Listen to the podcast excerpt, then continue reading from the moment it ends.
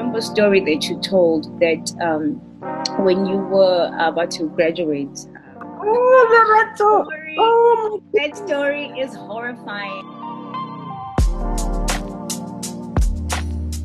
If you want your business to be a charity, then then maybe form an NGO and start looking into something like that.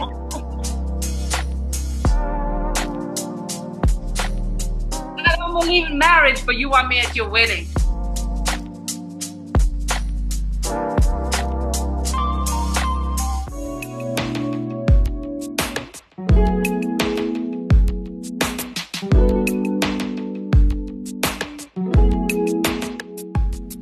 We are all connected. So join me as I talk to like minded people about topics that are appropriate to the current times we are living in. My name is Lerato Shabalala, and this is Relevant. Hi, everyone. How are you? Um, I'm, today, I'm very, very, very extremely excited about my next guest. And so I'm going to try and not do a long intro because I want to have a long conversation with her. so we're talking about one of my favorite things, one of my favorite things. If you were to ask me what occupies my mind 90% of the time, and it's what me and this guest are going to talk about, which is food, guys. I love food. I love I love cooking. I, I love everything about food. So I, I just want to get straight into it. She's the the happy food underscore dietitian on Instagram. Please help me welcome Yuri Baga. Yuri, how are you? Hi, I'm great. Thanks. How are you doing today? Good, good. Welcome to Relevant. I'm so excited to be talking to you. Yes, I'm very excited for today's chat. Um, I mean, probably we love food at the same level. I mean, I studied it, I've made it to a career, so I think it's going to be lots of fun. It's going to be loads of fun. So, you are a dietitian, you studied genetics, and you basically um, use food as a way to kind of help us be healthier and debunk some myths, which we're going to be talking on throughout this time. So, I want to ask you, you know, for us uh, people of color, when you say dietitian, it's like when I said I was going to be a, a, journalist, my parents were just like, okay. So, how did this career um, happen to you? How did you end up choosing it um, as as a as a as a as a thing for you? Well, actually, I took a bit of a convoluted route to get here, but I'm very glad I did end up where I am. So after high school, I didn't really know what I wanted to do, but I knew I didn't want to be sitting in an office. Um, and for some reason, I just gravitated towards sciences because I loved biology in high school. Mm. So I said, okay. And I did this BSc in genetics, physiology, and psychology. Um, and that was three years. But then at the end of the three years, you kind of see, okay, what do I actually do with this degree? Um, and actually, lots of people who study the specific degree do it as a bridging course to get into medicine. Mm. So obviously, my was like, oh, well, you've made it this three years. Why don't you just apply for medicine? I was like, mm, you know, that's the one thing I've always known I don't want to do.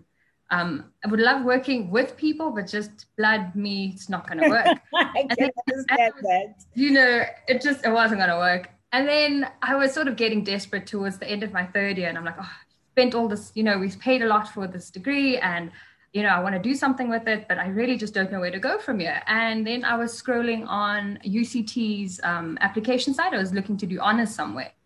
And I just happened to stumble upon this dietetics honors degree. And I'm like, oh, I know what a dietitian is. I mean, at the time, I had no idea what a di- dietitian did. I mean, yeah. looking back, the scope of what dietitians offer compared to what I thought I was getting myself into was like 1%, less than 1%. But, anyways, I applied and I sort of forgot about it because, yeah, I was just like, oh, I'm not going to get in. I, you know, what's the chances? UCT. So I sort of resigned myself to uh, moving into a different honors. And then in December of 2016, I got the acceptance. And two years later, very, very difficult two year compressed course and I graduated as a dietitian from UCT because yeah, and that's that's how I ended up here. And I think you know everything's meant to happen for a reason because I ended up being in the hospital for two years, and um, now I'm here. So I sort of half got my wish and sort of half got my dad's wish of being in the hospital in the medical. Exactly. Yeah, it's a, together. It's a great and that's yeah, and that's how it happened.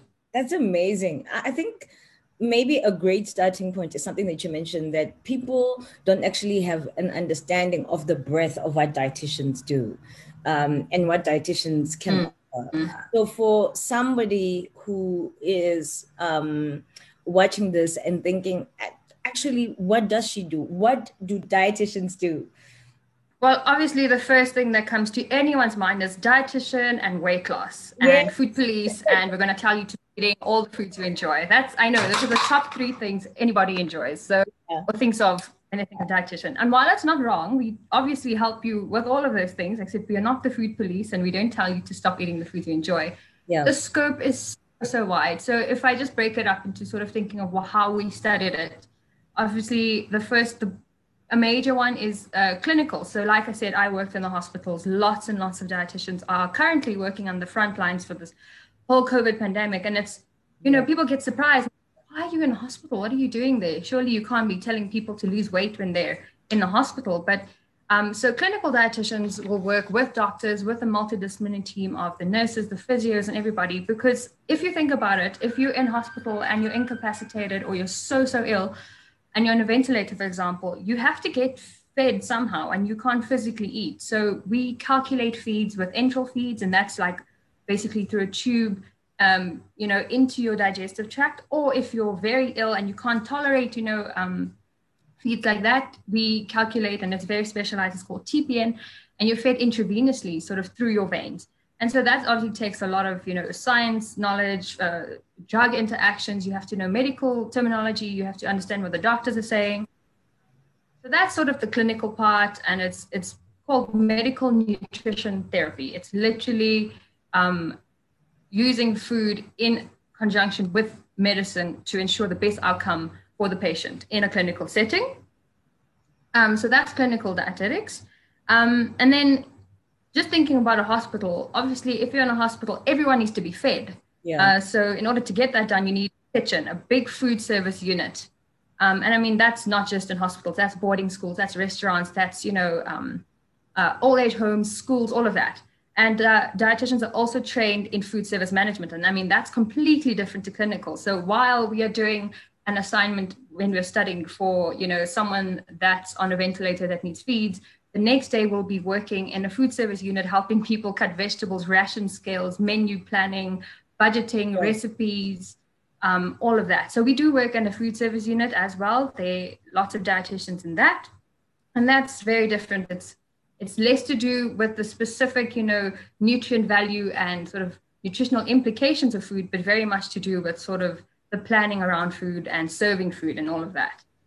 And then obviously, I think very underrated and very much needed in this country, and we don't have enough of them, is community dietitians. So they work in our communities, uh, sort of at a preventative level, um, in schools, in public clinics, um, doing education. And, you know, it's when I was studying, I think I was so shocked. It was four or five districts in the Western Cape, and huge, huge districts, hundreds and hundreds, thousands of people. And there was one dietitian doing all of this. So she'd have to like spread her time over a month and do a district every other week. And it, it doesn't work, but it's so, so important because at the end of the day, if we can nip things that rise due to poor nutrition in the long run, if we can nip it in the bud in the beginning, we'd be cutting our healthcare budget, you know, so much. But unfortunately, you know, it's very tricky. And I think the world over, community uh, preventative measures, not just with, you know, nutrition, I think it is sort of overlooked. So obviously we have lots to do there. And then obviously consulting and private practicing dietitians is what we commonly known as. We see you one on one, we'll help you with your individualized diet, if you want to lose weight, if you're athlete, we'll help you there, uh, corporate consulting, writing. Um, there's dietitians who are solely uh, sort of consulting with big food manufacturers to, you know, uh, say yes or no, you can actually have this specific claim on a food. I mean, if you say it's low fat, is it really low fat? If not, you're going against the legislation. Dietitians have to know all of that and they consult for that. Yeah. And academia, I mean, yeah, we have a big role to play in academia because we wouldn't know what we know if it wasn't for the dietitians doing the hard footwork in the labs and doing all the studies. So yeah, I mean that's also very basically explained, but as you can see, it's a lot more than just weight loss. Definitely. And I think it's that's actually why I wanted to talk to you because I think that a lot of people the word diet has stopped uh, has moved has mutated actually that's what it is has mutated from being just about nourishment and nutrition mm. to losing weight which i yes. i think is is is incorrect so you i want to spend some time talking about current trends that people um, are talking about that are all over the internet and the socials what is it for somebody who's asking um, and uh, how does it affect you so let's start with um, intermittent fasting. Intermittent fasting. So everybody talks about it. It's all over YouTube. People are like, this is what you must do. But what is it? And why is it such a thing right now? Um, and is it, should everybody be doing intermittent fasting? The funny thing with intermittent fasting is that it's not new at all. It's actually one of the oldest, I don't want to say diets, but basically um, patterns of eating that is there. I mean, people or specific, you know, religious uh, beliefs for different uh, cultures have used intermittent fasting for hundreds of years. Um, actually, it was probably a few years ago, early to 2000s, I think. It had its time in the spotlight. It sort of died down, and now it's come back. Mm. So it's sort of like a simple thing when the diet or the wellness industry doesn't know what to make its money with, and it sort of rebrands an old existing diet, and then it just hypes it up a lot. So, in terms of whether it's good or bad, it really does depend. There's no one size fits all. It could work amazingly well for some people, and it has. Some people, you know, they stand by it. They did their intermittent fasting and they lost all their weight and they kept it off. Other people, they did it for, you know, three or four months, sort of doing it correctly, couldn't really manage it, and they hated, you know, every minute of it. Yeah. But intermittent is basically the rule that you will it's, it's in the name. You will eat only for a specified amount uh, of hours in in the day and the rest of the time you're going to fast sort of in the hopes that you're going to kickstart your body into using the fat so you lose weight. That's essentially yeah. what we hear when when when it's advertised out there in social media and all of that. But there's lots of different types. You know there's a 18 2 there's a 5 7 there's different ones. So sometimes it's you know you eat every for two hours and then you have an eight hour break or you you know if, if you start looking into it there's lots of different ones which is why you have to do your research and it can get very very confusing mm. but in terms that it's actually healthy or not of all the fad diets that are out there there is some evidence that in certain situations intermittent fasting does have its place compared to for example uh, i would say keto or detoxes or something like that so you know uh, depending on your lifestyle, um, it may work for you, but it's definitely not something that the whole population should go and do. It's just not feasible. So yeah, this is your question. Yeah, and I think it's not not everything is for everyone, and I think that is um, clear from your answer. And I think the the discussion we're having today is just about finding the thing that works for you. So one of the things that everybody's talking about also at the moment. And I, while I eat these, I actually don't understand what it means. So I'm asking this as much for myself as for others. So when we say anti inflammatory foods, what do we mean? And what effects do they have um, on our bodies? Why is it such a thing to have anti-inflammatory, uh, an anti-inflammatory diet and food um, be part of your daily, weekly intake? Okay, so let's see. Let's start here. Anti-inflammatory foods obviously are very important, but they're not more important than any other food that you're having. So if you are a generally healthy person that doesn't have a inflammatory medical condition, then there's really no need for you to be going out there and finding only anti-inflammatory foods to get into your diet. If you are having a well-rounded, balanced diet, you will be getting in these foods, whether you know it or not, and they will be helping you in the way that they're meant to. Um, so, for example, uh, there are certain conditions where it is recommended that you should be having more anti-inflammatory foods, sort of just to help support your body. Um, for example, let's think if you have a medical condition, I've gone blank. Uh, example, uh, let's think uh, autoimmune disease, for example, and they yeah. say, oh, it's inflammatory, and you need to go in this and this and this, and they very restrictive diet. Unless you're sitting down with a registered nutritional professional who really knows your detailed individualized history, that could be doing more harm than good because lots of foods are pro-inflammatory and anti-inflammatory. Um, it is quite confusing, and I won't even get into the details of that. For example, lots of people say, "Oh, um, stay away from canola oil because it's actually pro-inflammatory," but then if you have to think about the amount of canola oil you'd have to be eating for it to actually have the negative pro-inflammatory effect, nobody should be having that much oil anyway. it's if you are having that much oil that this there's a little bit of canola oil is going to be having such a bad effect. I think we have a bigger discussion to be having. Yeah. Um. So it, it, it has to do with context. Um.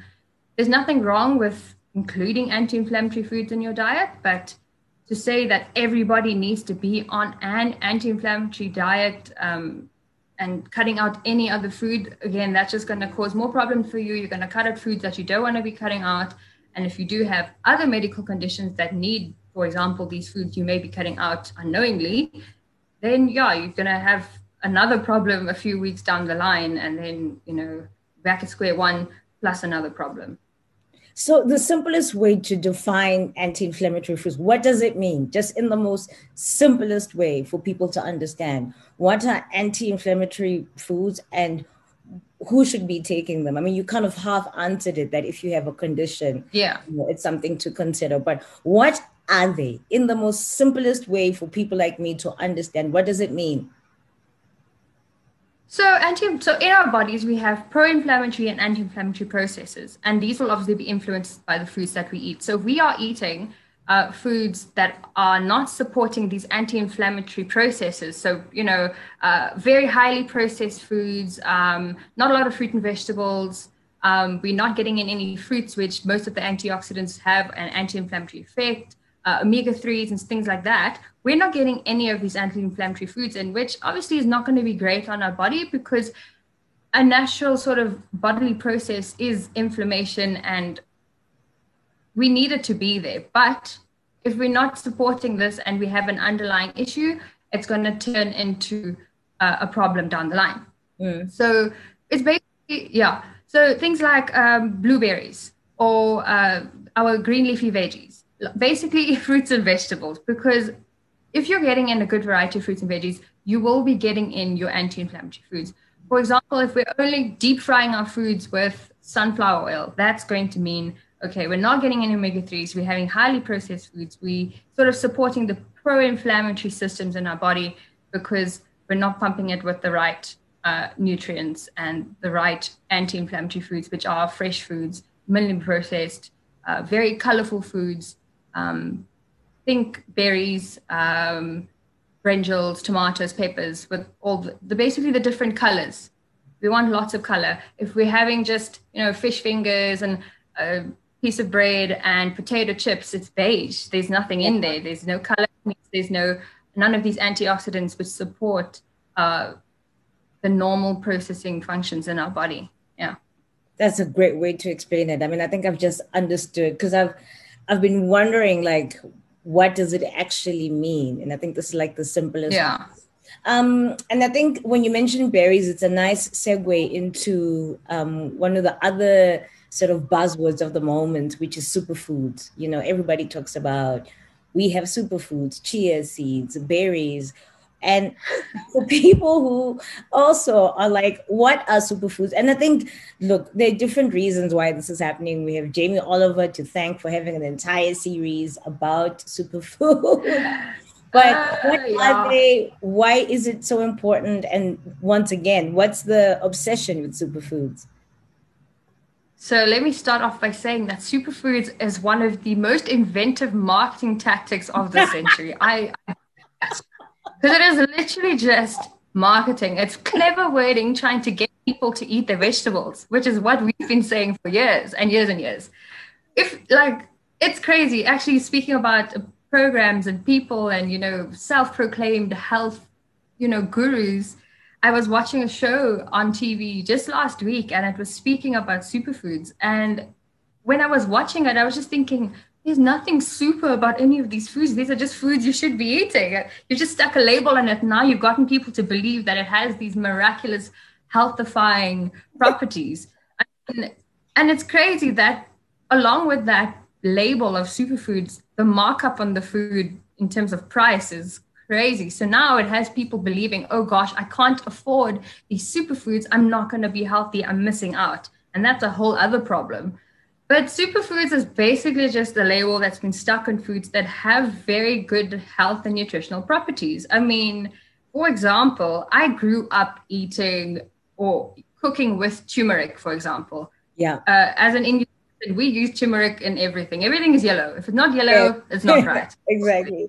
And now I go to these health awareness, you know, very uh, modern health cafes, and they're trying to sell me a glass of turmeric milk for 60 bucks because they've labeled as anti-inflammatory, as we were just speaking about. I'm like, what? How? How?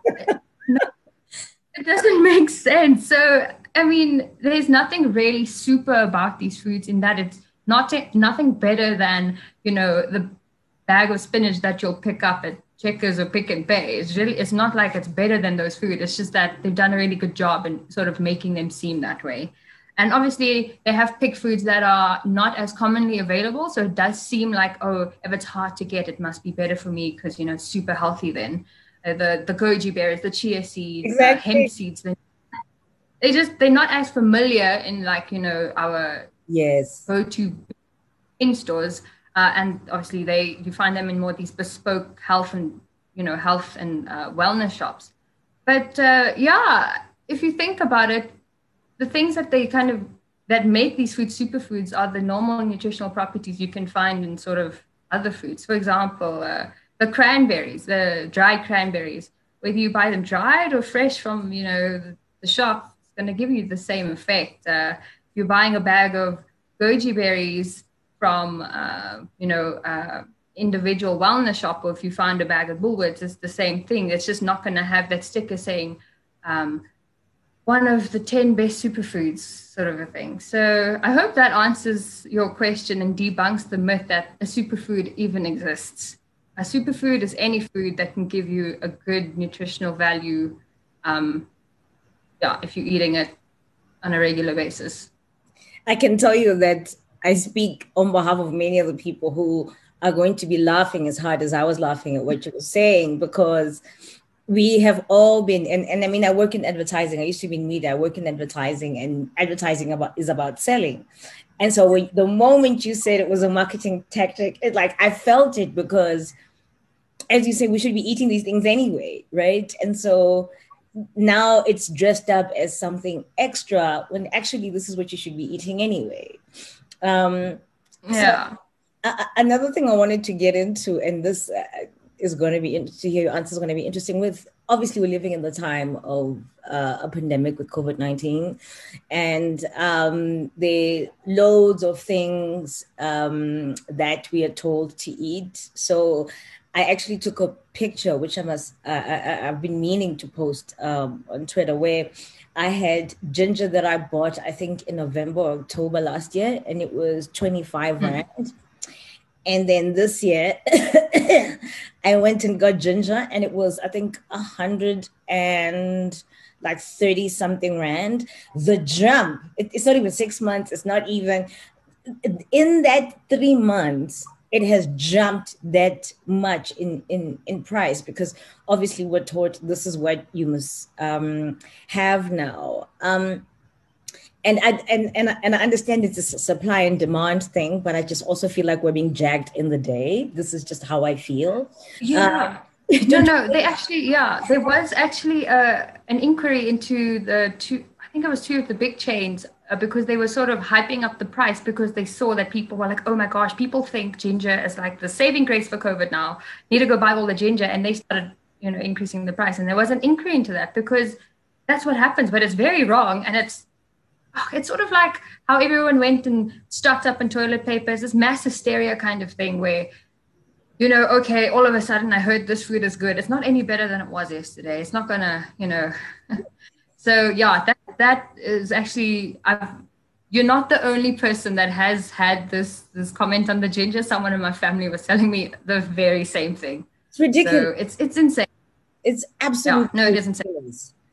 And so one Yeah. of the things we're being told is have ginger shots, right? That's one of the trends at the moment is Yeah. ginger ginger shots. And and listen, everybody, I'm not. I think Yuri and I are not saying you shouldn't do these things, but the the whole point of uh, what we discuss on uh, relevant is to have the relevant conversations, which is what everybody's doing right now. Everybody's talking about have ginger shots, and if you take them, take them. But we speak to professionals, people who work with food and other things, so that we're informed. So ginger shots. Um, what's the what's the vibe? I mean, are we meant to take them every day? Like, what's what's the thing around, uh, uh, t- especially turmeric and and ginger shots? It's like a, a thing, especially you It's a know, thing. Say It's a that thing. these these bespoke places. This is what they'll tell you. You know, this is where take this. Yeah, so again, I mean, there's nothing wrong with it, like you said. Absolutely. Honestly, it's probably if you if you were someone that wasn't eating as healthily and including these sort of, you know, healthy foods in your diet before and this has sort of made you make the change, then you know that's actually kind of a good thing. But at the same time, context, you have to know why you're doing it. Don't just do it because you saw some Instagram person, in, influencer say, I had my turmeric and ginger shot and my skin is glowing today. no, you need because it's not going to do that. They put a filter on and then that's why they were glowing. It's not the ginger and turmeric, but it doesn't take away from the benefits that the ginger and turmeric um, will provide you. So if you are having a daily and you enjoy it, and it's not like this chore that you've now given on to yourself to do, go for it. It's, not, I mean, un- unless you really have been told by your doctor or healthcare professional, please don't eat ginger, which is, you know, very rare. I don't think I know anyone that's ever been told that. Then go for it. I mean, you can. It does have, you know, it has gingerol. It has some. Uh, it has studies to show that ginger does have uh, good properties for brain health. You know, nausea, general. You know, keeping your immune system boosted, and also, I mean, a sort of placebo.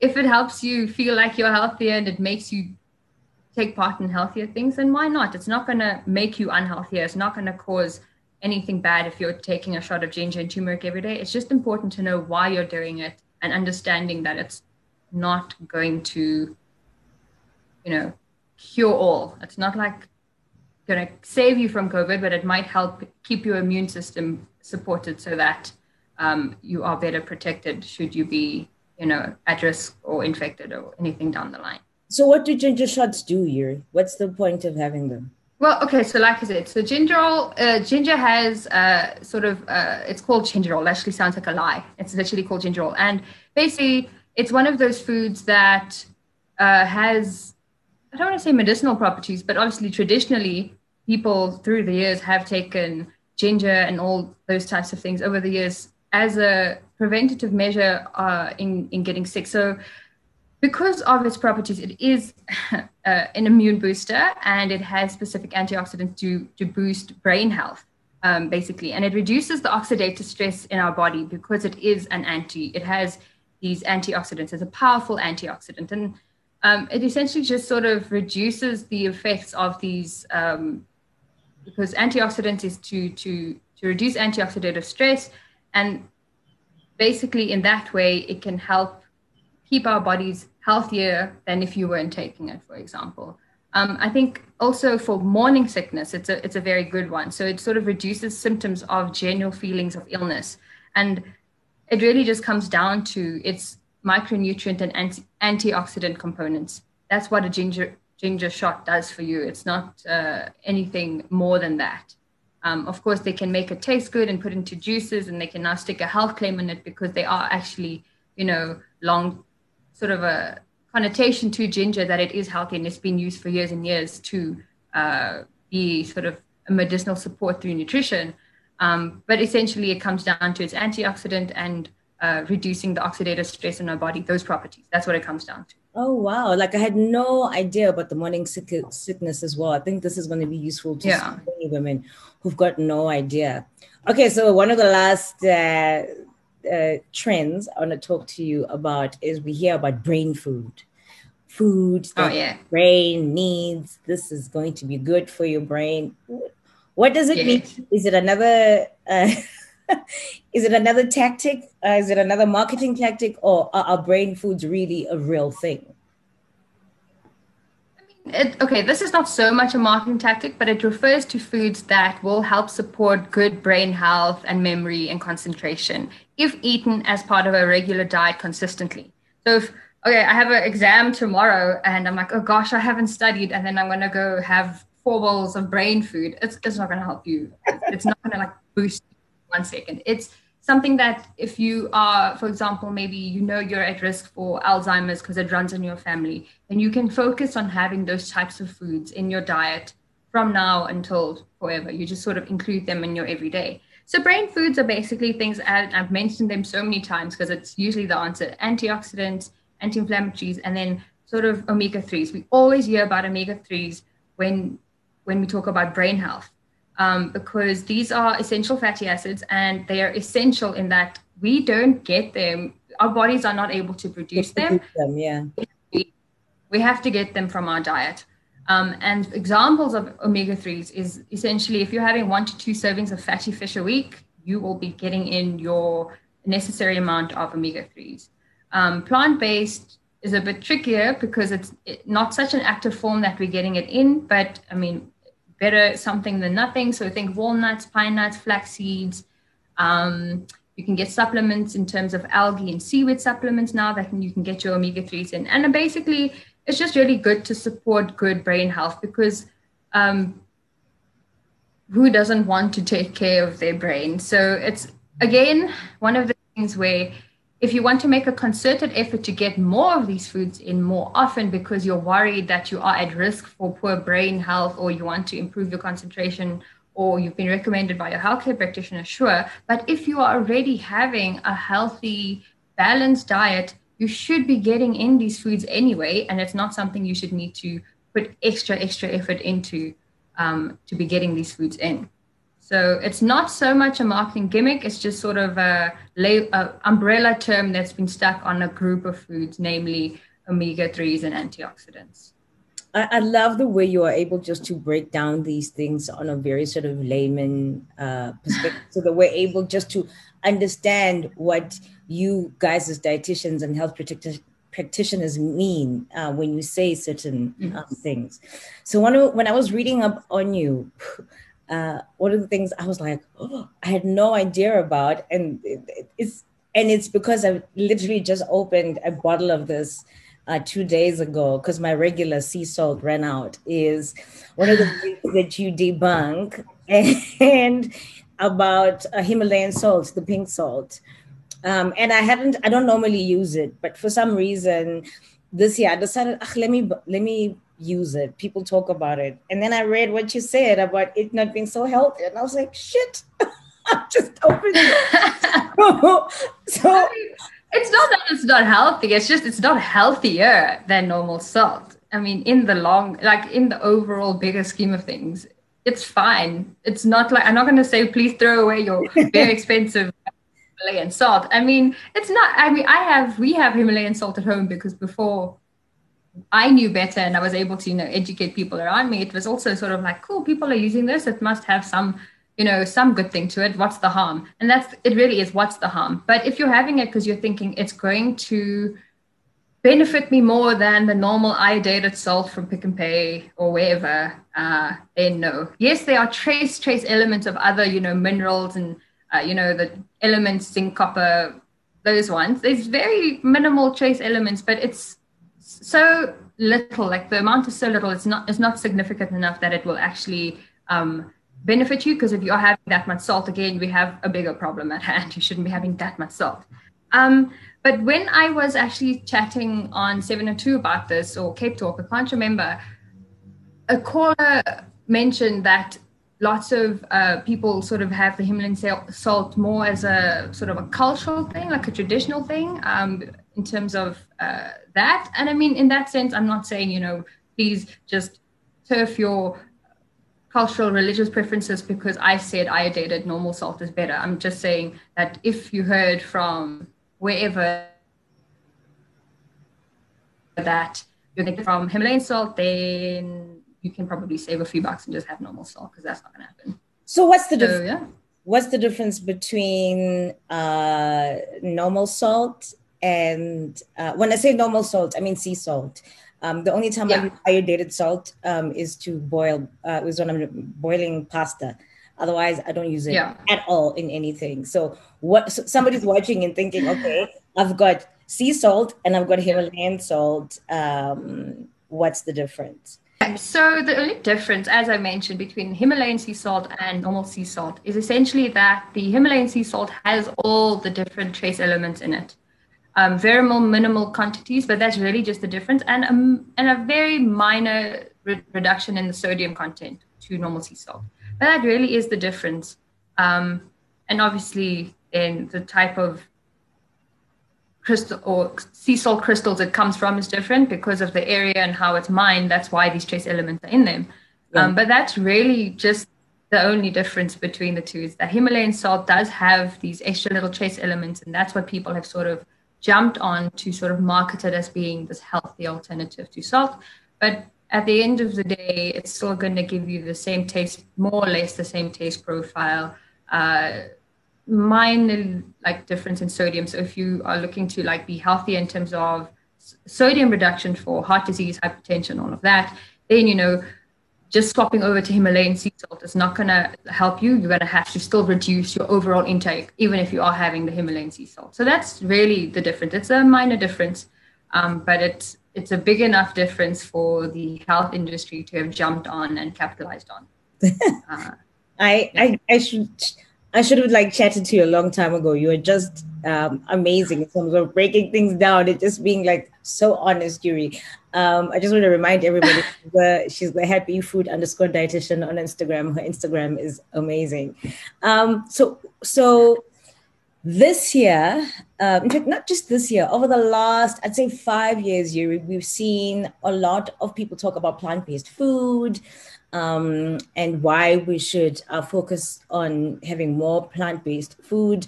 Obviously, being African people and people of color, um, you know, um, in Zulu, we, we call them imifi, you know, you know, we're very kind of used to eating vegetables. But then there's also what happened with um, having money and gentrification, this idea that having processed food meant you had a little bit more money, you know, you were able to have a burger, a pizza. And so vegetables started being this not not having the same gloss as processed food. And um, obviously, you know, we've watched uh, David Attenborough talk talk to us about how the more farms we have, the the the gases are bad for the environment. But on the real, though, um, should we be going more plant based? And I'm not talking about the vegan space. I mean, the vegan space is its own um, thing, just like more uh, Yeah. plant based. Uh, food? Like w- should we be focusing on it more? Should you be having a plant-based meal once a day? Should it be uh meat-free mondays? You know you know everything's a hashtag. Yeah. everything's cool now. But like seriously what when people are thinking about plant-based food what should they be um thinking about?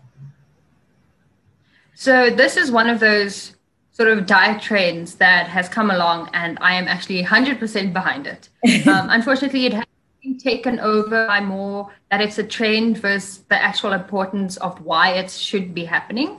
So um, yeah, we should all be aiming to be more plant-based, and that's not saying you must cut out every last bit of animal source products or animal foods from your diet. It's just that there is an abundance of scientific literature that supports that plant-based eating and more plant-based sort of uh, consumption of those types of foods is going to support your health in the long run because it's sort of simple to think. If you are cutting out these animal products which are usually high fat you know a lot harder in the body to sort of break down um, they often have been processed now it's just it's better for heart health 100% because you're getting in more greens fibers whole grains plant-based proteins beans lentils. I mean they're so underrated. The more of these you get in the better it is going to be not even in terms of you know the environment but simply at an individual level for your personal individual health.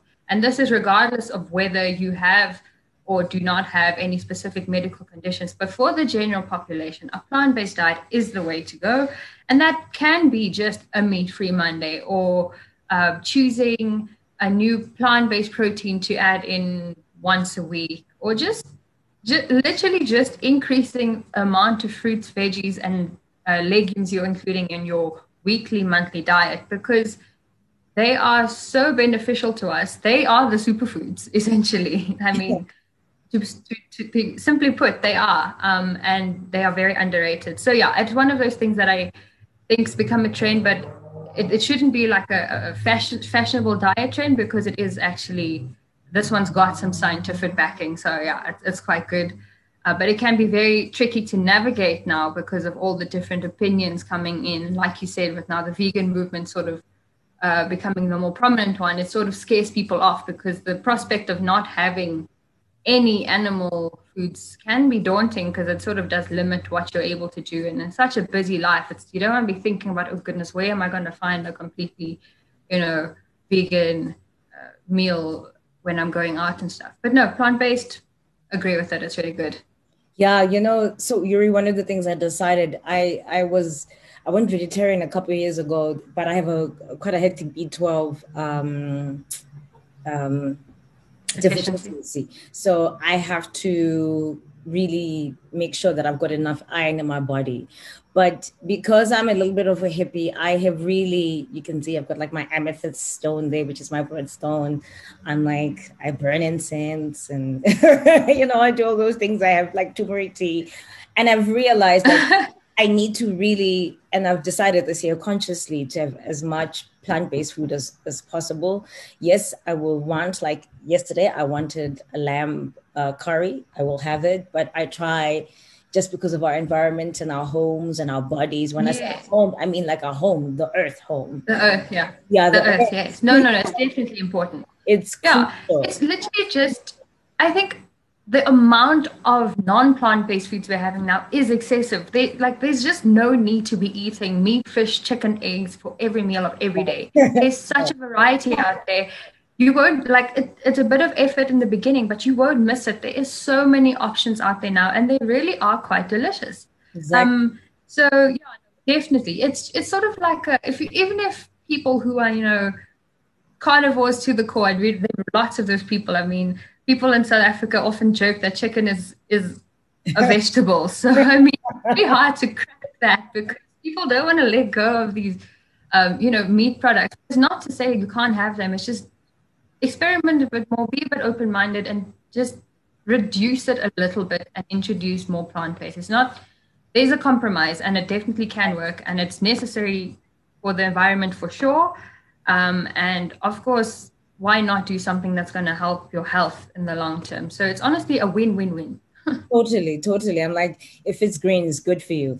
So I, I, people are going to think I'm throwing shade with this is one of my last two questions, and I'm really not throwing shade. Um, I'm I'm speaking to a dietitian, so I've got to ask this. But one of the things that's very sort of hot right now on Instagram is ACV. I was like, what is ACV? Apple cider vinegar, everybody. So anyway, so I've I've you know I've seen people saying it's the number one thing if you want to lose tummy, have apple cider vinegar, and um, people mix it with all kinds of things. And when you have it raw, it, it, it can be a little bit like, like an exorcism because it's so. yeah. So what's what's the thing about apple cider vinegar? Why are we? Why is it the fed why is it the tummy burning? There is no thing. I'm just gonna start there. Uh, there is no thing. It's not a thing. It's a lie. I'm just. I'm not even going to try and answer it. Try and substantiate the science against it. It's. It's just. I don't know how this one got so popular. It's just like the lemon water one. I don't know if it's like the. I don't know. Uh, I, I won't lie and I won't say that I've really delved into the science of it because I know at the base, at the core, they really there's just no feasible way that you drinking a really sour, awful shot of ACV in the morning is going to burn belly fat? Because I've seen that claim. Yeah. One shot of ACV in the morning will burn one kilogram of belly fat in a week. And it's probably not going to happen, but maybe it makes you feel so gross afterwards. You don't want to eat your next meal, and so you're eating less, and so you're. I don't know. maybe that's like the, the science behind it. No, no, I'm, I'm joking. But um, again, really, um, it's it's not gonna. There's nothing in apple cider vinegar. It's literally just vinegar. It's very sour apple cider vinegar. There's nothing in it that's going to trigger, you know, the metabolic systems of your body to burn more fat. It's it's not going to happen. Plain and simple. Um, and to be honest, a lot of people, you know, if you're doing this every day, you can actually have a bit of a if you if you are prone to ulcers and if you are sensitive to very, you know, strong um, flavors and and you know something as strong as vinegar, it can actually result uh, in you know reflux and heartburn and stuff if you are prone to that kind of thing. And yeah, it can be a bit hard on your teeth as well if you're not rinsing afterwards. I mean, dentists, I've spoken to one or two dentists, and they say they've seen a lot these days with the ACV and the lemon water, especially. You know, it's a bit harsh on your teeth. It can kind of uh, erode if you're doing it too often and not rinsing afterwards. So, to be honest, if it's something you do and you actually enjoy it, I, I don't, I would, I'd rather than go for the lemon water. At least you're getting hydration in. But there are easier ways and less painful ways to burn fat, but unfortunately, people are after for the quick fix. And you know, if you hear that I just have to take this tiny shot of something gross just once in the morning and I can lose all these kilograms, I mean, it sounds great, but again, if it sounds too good to be true, you know what they say. It probably It's is. too good. To be true. yeah. So um, that I'm not. Uh, yeah, as you can see, I don't even want to go into it. Don't. It's just. I just want to say, don't do it. It's it's not worth. It's not worth it. There are easier ways. I don't support it. Put it that way. Um, I think where I'm an associate at Mbali Mapoli, she has. I think she has a post on on ACV, and it, it debunks this amazingly well. So you could you could check her out for that. Um, and I mean, even if you just type in ACV and dietitian, you should be able to find a nice long blog post from like nearly every other dietitian out there because it's one of these things that comes up so much. We just we are tired. You guys roll your eyes at us like, oh, ladies, just eat well and go to gym. it's, it's not even like rolling your eyes. It's it's just like we it's it's sad to see people putting themselves through all these horrible detoxes and trends and suffering and not enjoying something that is as wonderful as food and cutting foods out. And it's just it's it's sad. And we just don't want you to put yourself through that. It's not like we we think oh we think less of you or anything. It's literally we it's it's it's not necessary. It makes us sad. Oh, I mean, like, really, this is. I think a lot of people are going to watch this podcast and be like, "Oh my goodness, I had no idea, no idea." And remember, please, if you enjoyed my conversation um, with Yuri, subscribe, um, hit the notification button so that you can find out when the next podcast uh, hits. And we are on uh, Spotify, we are on Apple Podcasts, wherever you listen to your podcast. So my last question, Yuri, then is: We know we must eat healthy. That we know, and we know that, especially in these times, um, living through a pandemic, that the healthier you are, the the more you can survive, um, even the worst of what happens, whether it's the pandemic or whether it's any other disease that you may have. Really, food is very 100%. connected to how we function as um, uh, human beings. And somebody right now is probably watching this, wanting to make the change, or not knowing where to start or what to do, um, feeling inept because there's so much, there's, there's superfoods, everything. There's just just not knowing what to do. Where would you advise somebody to start when it comes to um, really um, letting go of processed foods and um, trying to get the best for you. Like for me, what has worked for me is making my own food. Um, And I know it's not really like the sexiest thing. Everybody wants to Uber Eats and all this other stuff, but I love knowing where my food comes from. I do a lot of meal prep, like on a Sunday. Uh, it's like not only self care for the body, but then I food as well. And I find that making my own food allows me to feel a little bit more like I know what's in there and also enjoy it, tailor make it for me.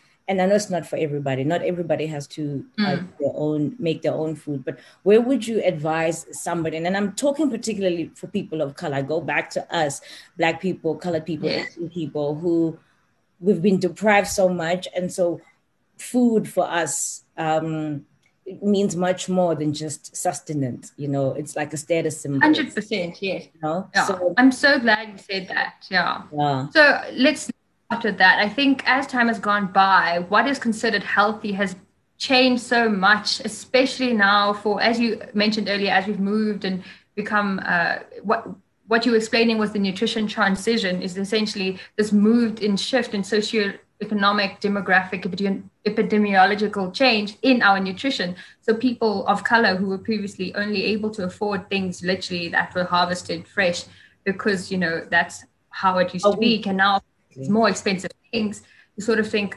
well okay if i can afford these things and they are there they must be healthier but that's also not true.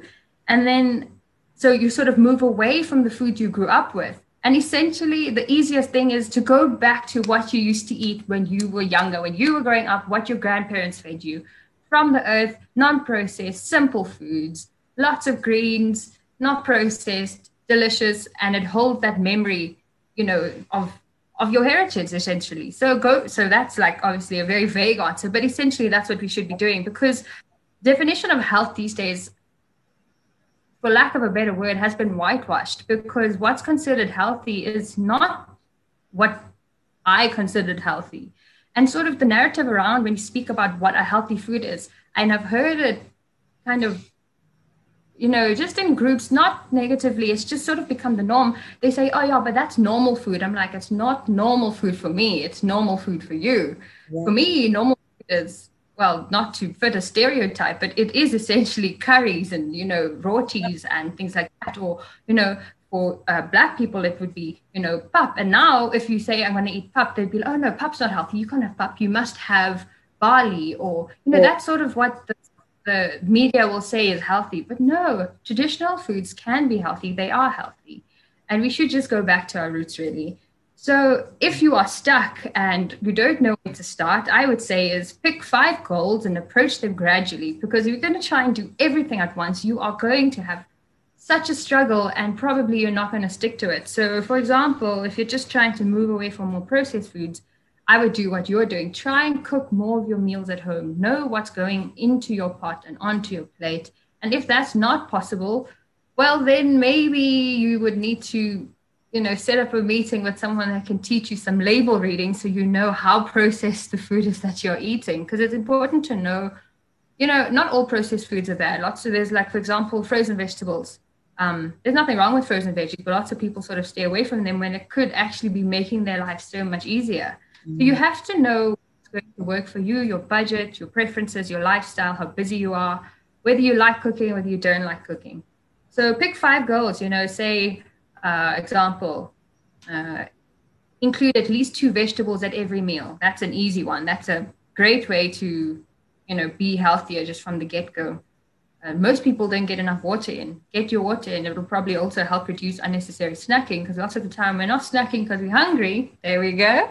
We're snacking because we're thirsty. yeah, Yeah. Um, so there's, you know, simple things like that. If you're getting takeout, I don't know, like every day in the weekday, then maybe it's time to consider meal prep. Or if you really just do not like cooking, there are now lots of companies available that allow you to sort of uh, pre-order healthier foods that you can just pop in the oven or microwave. Um, I think FitChef is one of them. We have UCOOK now. Uh, there's also the subscriptions where you can order like a whole lot of veggies. Kind Crates, I think, is another one. So there's lots of options now for the busy working individual. There's no excuse to sort of just Uber Eats your way through the day. Um, there's lots of ways to be healthier, and with a little bit, just you know, like a couple hours on a Monday or any day you have, and like a few hours on the weekend, even just jotting down sort of a plan for the week. It doesn't have to be like exact, just sort of knowing, okay, this is what I need to eat for the week. This is what I'm going to buy from the grocery store. Uh, these are my busy days. I'm going to prep a bit in advance for this. You know, small changes over time. Don't try and do it all at once.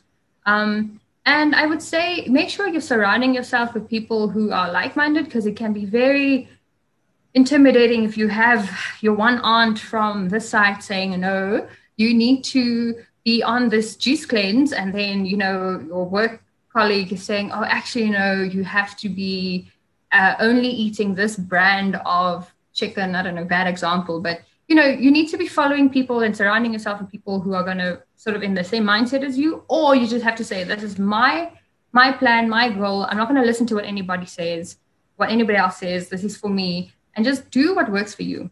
Um, so i suppose just to end nicely when i tell my clients uh, i want to give you a healthy diet. It's not any one specific diet and it's specific to you. A healthy diet is the diet that suits your preferences your culture your lifestyle and the weight at which you function best. And that weight may not be your lowest weight. And that's what i say. It's like my tagline. And that's essentially you should you should think about when when you want to make the change into being healthier. And it's a long game so don't think it's going to be easy but like you must be able to look back not next week but in a year and say i like this progress. In a month you won't see progress. You're just going to be like what am i doing? But persist and find that support around you. Um, and i think an important one i'm just going to add this one in here it's important who you follow on social media because social media is such a huge part of everybody's lives now and it's very easy to get sort of dragged into nutrition misinformation because unfortunately it's not one of the things that's regulated anyone can claim to be a nutritionist online. Um, and it's scary because they could be giving out you know information that could potentially be dangerous. And i would say follow your healthcare professionals follow doctors follow dietitians uh, follow people who have the science and you know everyone's in social media now so it's not that difficult. And then you know you don't have to pay to get all this legit information. It's out there. We want to help um, so we do put out all of this information for people like this and we are grateful. We are grateful. So it's, it's interesting me talking about like-minded people. So my best friend uses a dietitian. So she's currently and the we ate i think about two weeks ago i went to see her and we we made a meal together that's part of her meal plan and it was delicious so and i do things my own way and so f- for people yeah. like her who want to be able to reach out to somebody like you how do they find you um, so somebody who's like look i want to actually speak to a dietitian i want to find out how to take care of myself, um, where can people find you? Like I said, you are the happy food um, underscore dietitian on Instagram, but where else can people find you? Yeah, so you can also get me on my Instagram handle. And as I said before, I'm an associate for a bigger dietetic brand. She's a dietitian, and the the practice is Mbali Mapoli Incorporated, and you can just find her at the Urban Dietitian on Instagram, or you can just find us uh, on Facebook at Mbali Mapoli Inc. Or just type uh, one of our names into Google search and we should pop up uh, with the with the link there. Um, so yeah, we we are there. You can contact us, and we really just do want to help. And it's really such a great profession to be able to help people who want to help themselves. So definitely reach out. We are ready. Thank you so much, Yuri. Thank you for a great conversation thank you for um, repping us. You know, as POCs, we need as much representation as possible in every industry, and we need as oh, much yes. education to go back to where we come from, as opposed to the things that have been made shiny to us. Um, thank you. You're amazing. You're funny. I'm gonna have you again. You are awesome. Um, this is really fun. Thank you for having me. It was so great. Thank you so, so much. Remember, if you enjoyed this conversation, subscribe, hit the notification buttons. It's relevant. We're on YouTube and Spotify. For me, Lerato Shabalala and Yuri Baga. Bye, everybody. Bye. Bye.